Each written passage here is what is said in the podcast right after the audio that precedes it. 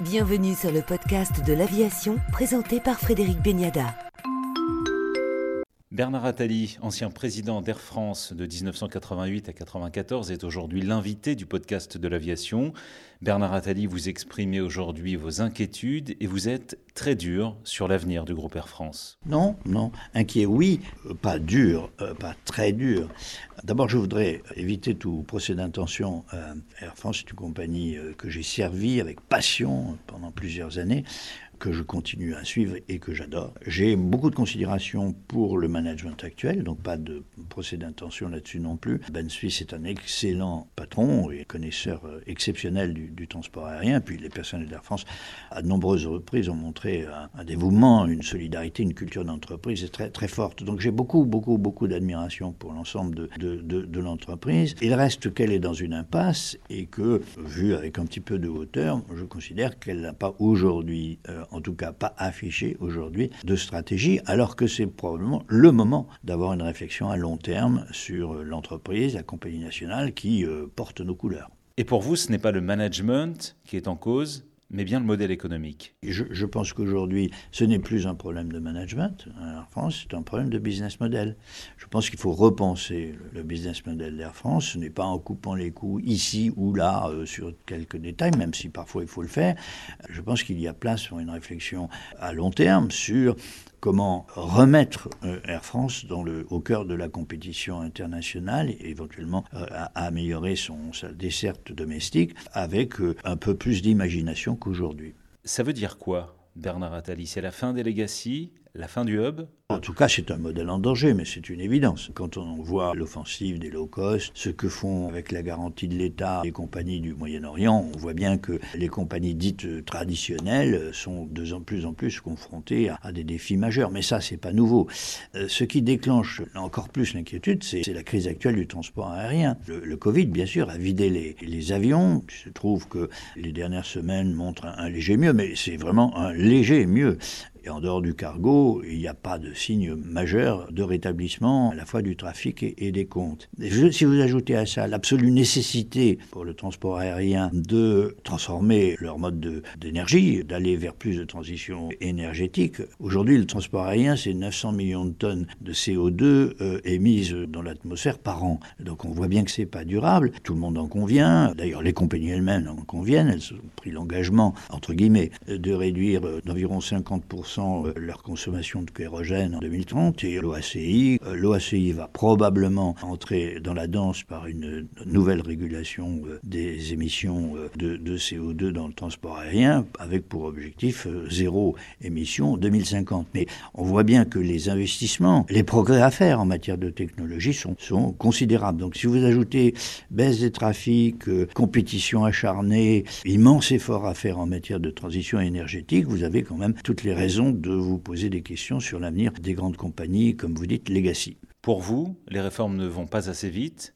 c'est ça le problème d'Air France? Non, je, dirais qu'il n'y a pas, à ma connaissance, de, réflexion stratégique un peu fondamentale sur le modèle. Or, on peut imaginer des, nouveaux schémas. Je vais prendre un exemple, quelques exemples, même si euh, ce ne sont que des exemples. Bah, d'abord, on pourrait commencer par filialiser un certain nombre d'activités d'Air France, comme la plupart des compagnies aériennes dans le monde ont fait. Je pense à tout ce qui est maintenance, peut-être pas la totalité. Je pense qu'Air France doit garder, pour des raisons de sécurité, son petit entretien, mais le reste peut être filialisé, éventuellement ouvert à des fonds d'investissement euh, qui permettrait un développement plus, important. Même chose pour le programme de fidélité. Je prends un exemple, Air Canada. Air Canada a filialisé son programme de fidélité, a créé euh, une filiale qui s'appelle l'Aéroplan, qui est devenue aujourd'hui un immense programme de, loyauté, comme on dit, loyalty programme, qui vaut beaucoup plus que la compagnie aérienne. C'est dire qu'il y a sur les activités périphériques d'Air France des, choses sur lesquelles il faudrait faire preuve de, de, de plus d'imagination. Puis on peut aller encore plus loin. Air France perd à peu près 250 à 300 millions d'euros sur le domestique. Pourquoi ne pas appliquer à Air France le raisonnement qu'on a appliqué euh, dans le monde bancaire, vous savez, la good bank et la bad bank, loger ces activités domestiques, ces, transports domestiques dans une compagnie, euh, je dirais, à part, qui serait une grande compagnie d'aménagement du territoire auquel les régions, à mon avis, pourraient contribuer. Cette grande compagnie d'aménagement du territoire pourrait alléger les pertes d'Air France en domestique et à la limite même y faire participer la SNCF pour quelques-unes de ces lignes avec la création donc d'une grande plateforme multimodale. Bon, je, dis ça non pas pour dire que c'est faisable tout de suite, ni que ne pose pas beaucoup, beaucoup de problèmes, ça en pose beaucoup de problèmes. Je dis ça simplement pour dire qu'il y a d'autres schémas possibles sur lesquels, à mon avis, on n'a pas véritablement réfléchi de façon stratégique que euh, d'aller, je dirais, de subvention en subvention et d'aide d'État en aide d'État.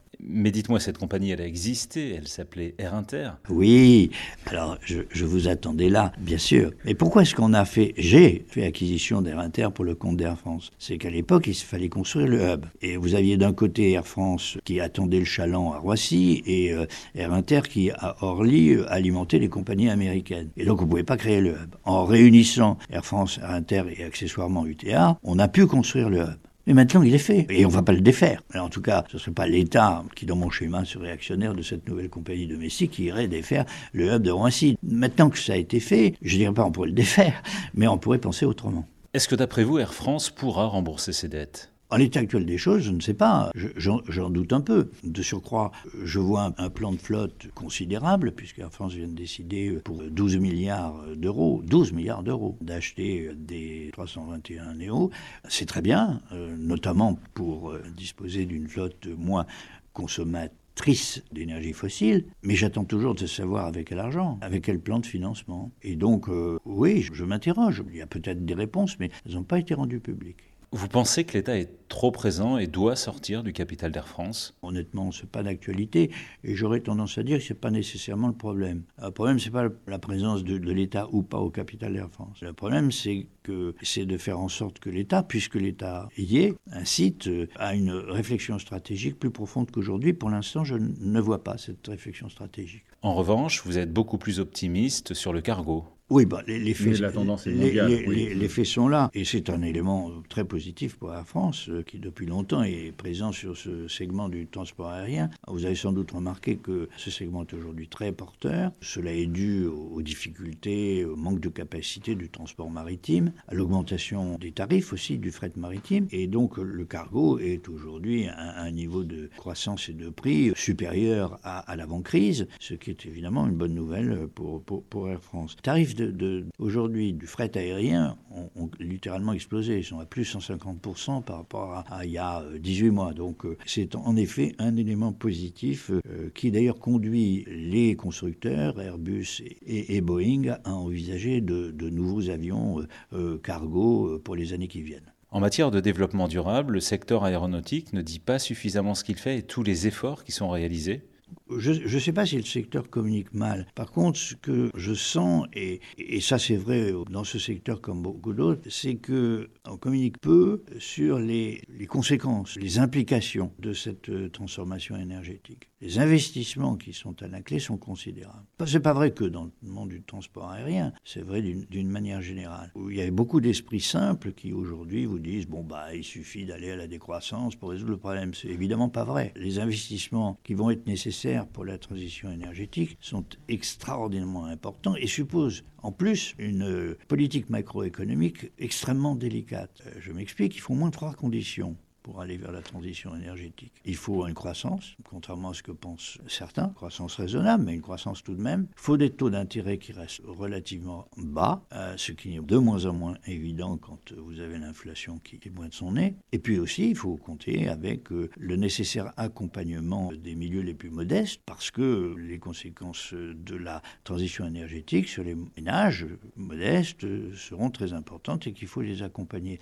Et donc, euh, je ne sais pas si Air France communique mal ou le secteur aérien communique mal. Ce que je sais, c'est que les Français, d'une manière générale, ne sont pas assez conscients de l'importance des, efforts qu'il va falloir faire pour arriver aux résultats voulus, notamment par euh, les accords de Paris.